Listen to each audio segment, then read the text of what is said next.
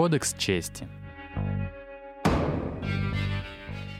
Всем привет, это программа «Кодекс чести». С вами я, Елизавета Патиичук. Сегодня мы с Владом Фатеевым а, будем обсуждать арабский мир. А, казалось бы, журналистика арабского мира немножечко далека от нас, но все-таки сегодня мы постараемся сделать так, чтобы хоть чуть-чуть приблизиться к арабскому миру. Влад, что ты можешь пока что сказать, о чем мы с тобой будем сегодня говорить? Ой, я могу сказать, что, во-первых, всем привет, во-вторых, э, что этот арабский мир э, совсем не такие восточные сказки «Зачем ты мне строишь глазки», как оказалось, когда мы готовились к этому материалу, очень много всего.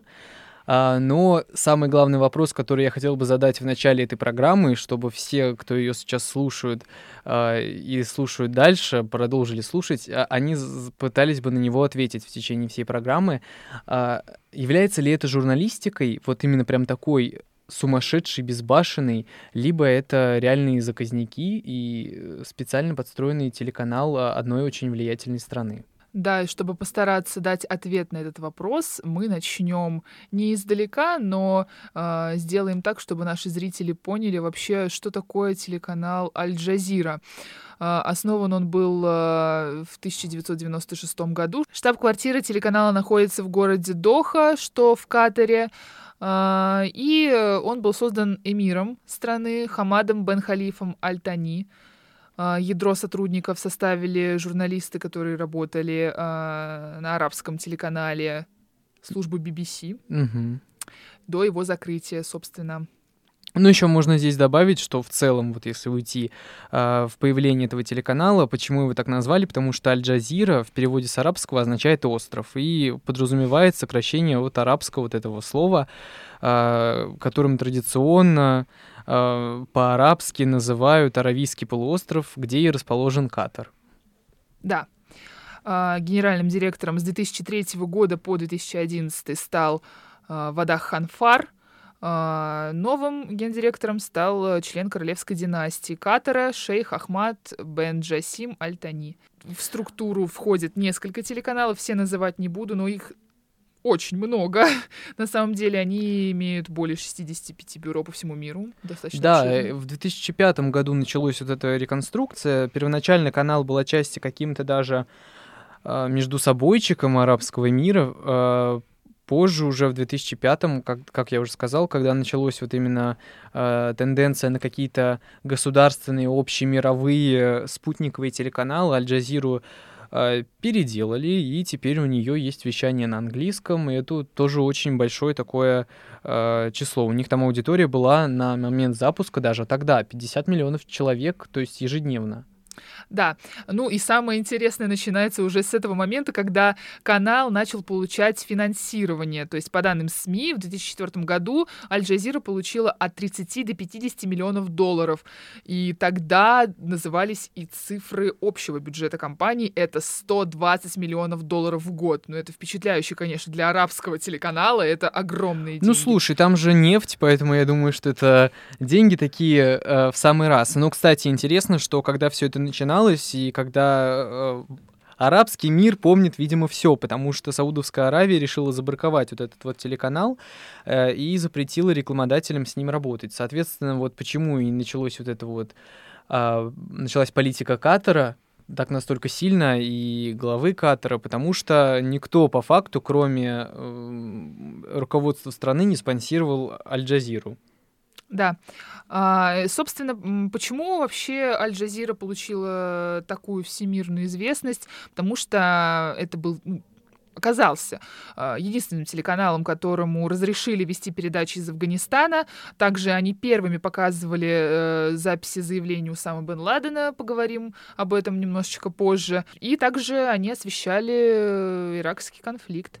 Стоит также отметить, что Аль-Джазира сотрудничали неоднократно с российскими телеканалами. Кстати, недавно э, кто у нас, министр иностранных дел Сергей Лавров давал интервью. То есть э, достаточно такой э, Ну, а с другой стороны, вот Аль-Джазира показывали какие-то э, сомнительные материалы про российских военных. То есть это тоже вот такое на грани непонятно.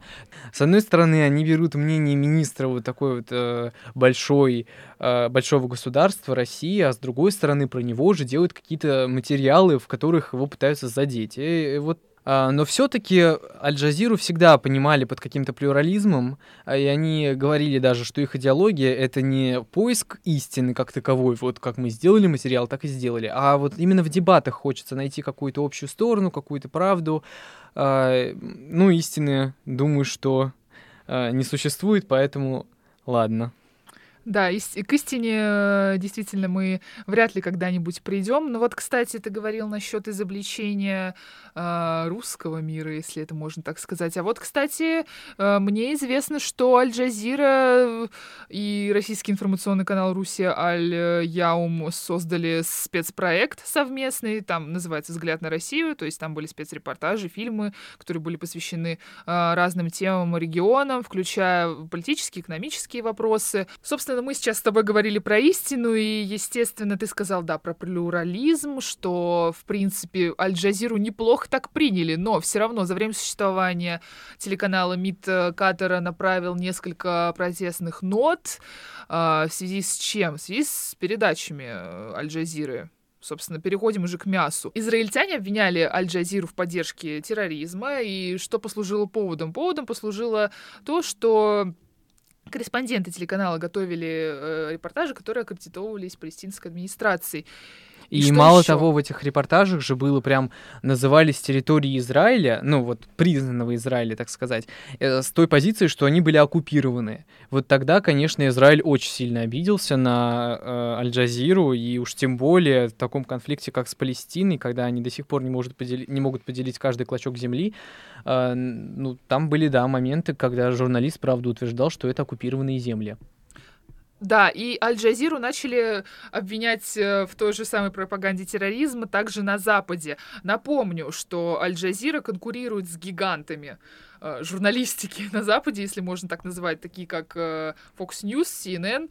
Э, и, собственно, с, согласно с логическим исследованием, э, как бы наиболее заслуживающие доверия э, выбрали Аль-Джазиру там 33% населения, а тогда, а остальные традиционные BBC, да, и ITV uh-huh. новости выбрали всего 6%. Также еще в Египте начали, так сказать, ерепениться после свержения президента, настаивали на прекращении деятельности канала. А, ну и тогда в конфликте между Катаром и странами-соседями для телеканала было все поставлено на кон. А вот, кстати, про вот этот вот кон и сдвиги телеканала. 2011 год, арабская весна, а, причем я даже помню отчасти эти сюжеты, а, ну не Аль-Джазиры конкретно, а я просто помню э, про Аль-Джазиру тоже рассказывали, про то, сколько они сделали э, репортажи, какие репортажи. И именно благодаря им, наверное, появился тот самый миф, а, и даже не миф, а вот просто вот такое обозначение «арабская весна», и вот революции, которые были вот в Северной Африке, Аравийском полуострове, а, благодаря ним вот этот вот Вадах Ханфара резко изменил редакционную политику. Тогда они уже, получается, а, начали продвигать какие-то идеи, идеи вот какой-то более-менее демократизации диктаторских режимов в арабском мире и так далее. И вот там ты уже говорил про Египет, Ливию, Сирию. Поэтому тогда э, для Катара, как мы уже упоминали, Аль-Джазира стала визитной карточкой, она стала инструментом влияния неким, а, собственно, для Эр-Риада и всех союзников это стало таким достаточно сильным раздражителем. Собственно, почему? Первая причина то, что вот к чему мы, в принципе, подводили всю нашу программу в начале, это Бен Ладен в эфире Аль-Джазира. Насколько вообще это приемлемо приглашать э, главу террористической группировки? Кстати, вот, э, не знаю, сразу у меня всплыл памяти момент, когда Ксюша Собчак выпустила интервью с преступником, и все mm-hmm. всполошились. Вот, не знаю, конечно, это не в сравнении с этим, нельзя ставить сравнение с данным случаем, что мы сейчас обсуждаем, но все равно. Итак, значит, в 99 году по телеканалу показали интервью с Усамой Бен Ладеном. Напомню, он глава террористической группировки Аль-Каида, она запрещена. А, он находился тогда в международном розыске, был таким террористом номер один, из-за которого за поимку которого ФБР обещало вознаграждение в 5 миллионов долларов. А, тогда все просто, не знаю, миллионы арабов, э, населения вот этих арабских стран прильнули к экранам телевизоров, чтобы услышать, что же он скажет. Собственно, что он сказал? Он э, во время интервью раскритиковал саудовскую королевскую семью, очень сильно угрожал Риаду э, волной терактов. Также во время того эфира он призвал последователей ислама, вот такого радикального во всем мире к джихаду самые основные идеи его повествования. И в итоге этот террорист был убит 2 мая 2011 года в Пакистане благодаря спецоперации, проведенной э, спецназом США. Э, но тогда Аль-Джазира, конечно, опять-таки показала свое то ли вот это вот желание постоянно дать всем высказаться и в этом найти э, какое-то мнение, то ли она показала свою радикальность и кто за ней стоит, и чтобы с ними тоже советовались, вообще имели дело.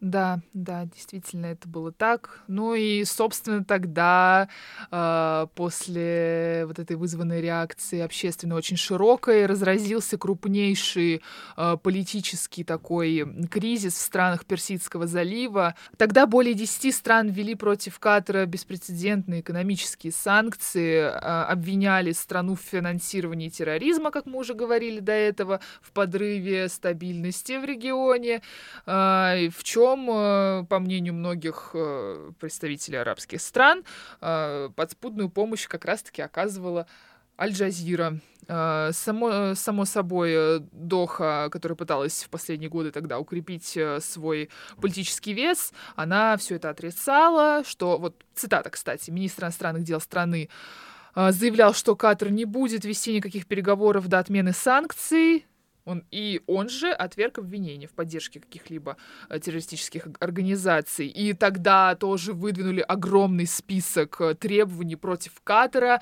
Ну, и один из них, естественно, был э, закрытие знакового для Катара телеканала Аль-Джазира, вот, который положит конец продолжавшимся э, попыткам утвердиться на медиа арене. А, собственно, после вот, вот просто ряда требований а там закрыть дипломатические должности в Иране, а, отказаться от предоставления гражданства уроженцам вот этих стран, которые составили а, список требований, а, разрыв связи с исламистскими движениями, с рядом исламистских движений.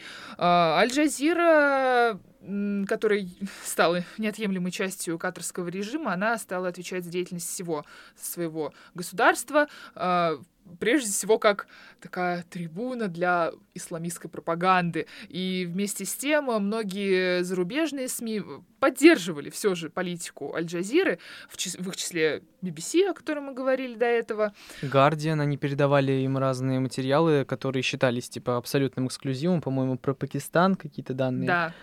Но вот здесь стоит и говорить, Влад, расскажи, в чем, в чем загвоздка? Да, пока мы готовились к этому материалу, мы нашли такое большое интервью, интервью разоблачения одного из фоторепортеров канала. Его зовут Мухаммед Фаузи, и он э, рассказал о разных фокусах, которые делала Аль-Джазира. Во-первых, что хочется сказать интересного про редакционную политику, мы все-таки уходим вот сейчас больше в такую журналистскую э, кухню. Редакционная политика была в следующем, что э, все журналисты, они старались как-то соперничать между собой, чтобы э, завоевать доверие, внимание, любовь Вадаха Ханфара. Потому что он был каким-то кумиром исламистов, э, ему возносились молитвы, хвала, и вот когда случилась история с Хамасом, э, Аль-Джазира туда сразу поехали все журналисты, вот рассказывает фоторепортер, э, поехали туда сразу, они полностью освещали вот эти события в секторе Газа, э, они с хорошей стороны рассказывали о действиях властей, и они были там все-таки... Э, пришедшими, так сказать, к власти людьми, и это часто осуждается. Поэтому вот тоже интересная политика у Аль-Джазиры получилась в этом плане. Ну и, конечно же, то, что Аль-Джазира бесконечно э, показывает насилие в эфире в своем. Опять-таки вот, рассказывают в СМИ, что они получали какие-то материалы от непосредственно террористических организаций, и они это все ставили, выдавали. Они, э, журналисты, э, вот рассказывают про одну журналистку также, что она была вместе с террористами при передаче оружия, и то есть она никак не проконтролировала этот процесс, казалось бы, с правовой стороны, а э, осталось там просто показывать и снимать и смотреть, что там происходит. Э, ну и, конечно, да, вот благодаря вот таким вот, э, кстати, всей картине, там огромное, просто огромное расследование, можно так сказать. Ну, как расследование? Это просто откровение одного из э, работников Аль-Джазиры. Он вот утверждает, что у канала есть контакты везде и со всеми террористическими формированиями, и поэтому конкретно сами террористы и направляют журналистов туда, где нужно что-то показать и освещать. Но при этом, вот опять-таки, возвращаясь к вопросу, а, э, с одной стороны, наверное, это журналистика, потому что а, ты получаешь информацию вот от такой-то э, группировки, да, она точно такая же группировка, и, возможно, она сейчас делает что-то ужасное, ты должен туда приехать и показать это. С другой стороны, как будто бы даже странно, что они э, сотрудничают, ну, то есть, таким образом, они, наверное, подтверждают свое сотрудничество не с властями, не с правопорядком, а именно с э, радикальными людьми, экстремистами, террористами и так далее правда, соглашусь с тобой, Влад. Э, действительно, какой ценой это все делается? Ценой жизни, ценой какой-то объективности в материалах, э, ценой первых лиц и вообще признания там политики страны, э, ценой своих убеждений, каких-то взглядов. Собственно, к чему мы это все говорим? Хотели перейти к свежачку, потому что вот буквально на днях в городе Джинине, что находится на западном берегу реки Иордан, была застрелена известная палестинская журналистка по имени Ширин Абу Акле. Тогда съемочная группа Аль-Джазиры... Ну да, она тоже вот Аль-Джазира была. Да, да, да. Спасибо, Влад, за... Состояла там. Поправочку. Она снимала тогда операцию израильской армии, и, по словам журналистов, они как бы были в, дж- в жилетах и касках, что там было написано, что это пресса, и... но солдаты якобы, несмотря на это, все равно открыли огонь. Что было? А, ну, я думаю, что было, ты хочешь спросить, или про что? Ну, что было, конечно, мы доподлинно не узнаем, но... Да, доподлинно мы не узнаем, что там случилось на самом деле. Я думаю, отчасти после того скандала, да, я думаю, там постоянно были какие-то маленькие стычки, просто мы рассказали о самом главном скандале вот с Палестиной, Израилем. Э, думаю, что военные даже не собирались останавливаться, зная, что там есть Аль-Джазира, и их может случайно как-то задеть что-то. Да, но выполняя свой журналистский долг, все-таки, как бы мы с тобой сейчас последними своими тезисами не критиковали Аль-Джазиру, телеканал все-таки призвал международное сообщество а, привлечь к ответственности израильских военных. А, собственно, армия Израиля категорически все отрицает, что ее войска никого преднамеренно не преследовали. Они говорят, что открыли огонь в ответ на э, якобы массированный обстрел э, во время операции в этом городе. Ну вот, как заявил, э, как заявил премьер-министр Израиля Нафтали Бинет, э, существует э, значительная вероятность того, что причиной смерти журналистки стали именно вооруженные палестинцы, которые открыли огонь. Израильские власти также заявили, что предложили палестинской администрации провести э, совместное расследование на этот счет, но палестинцы от этого отказались. Ну, кстати, какой случай с похоронами случился? Ой, да, это даже отчасти очень комично выглядело, прям как в тех э, шутках из 2020-го карантинного времени, вот этот вот гроб с людьми. Но э, израильская полиция разогнала похороны журналистки, а гроб как раз-таки несла вот эта масса людей над головами, и во время вот этих митингов, во время вот разгона вот этого митинга, хотя, казалось бы, ну, тут похороны, люди собрались Э, почтить память э, журналиста. И это даже очень замечательно, что они, видимо, верили журналистке. Они говорили, ну, то есть, они, э, журналист говорил правду, видимо, какую-то для них важную. И да, они пришли, а полиция их разгоняла, гроб упал, началось какие-то кувырки этого гроба бедного.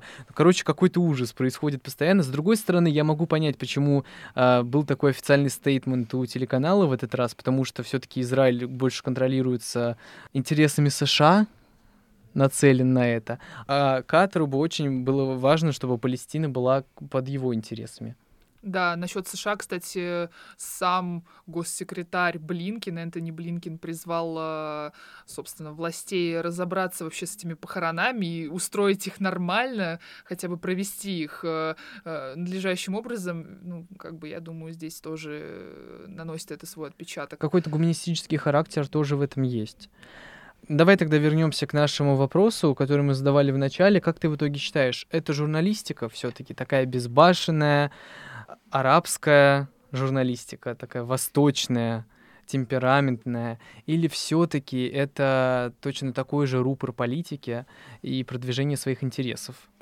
Ну, отчасти, конечно, я считаю, что это действительно э, журналистика та, которая должна быть, э, какой-то пример смелости вот этой, готовности отдавать себя своему делу полностью, но стоит говорить а, момент, э, что Восточная журналистика вообще для меня это какой-то феномен, потому что они действительно, видимо, не понимают, э, для каких целей иногда они делают свои материалы, под кого они подстраиваются, для чего они это делают, на какую аудиторию они работают, что каждое их слово может спровоцировать просто любое столкновение. Это неправильно, наоборот, нужно работать как-то, я думаю, сейчас в наше время, особенно на разоружение.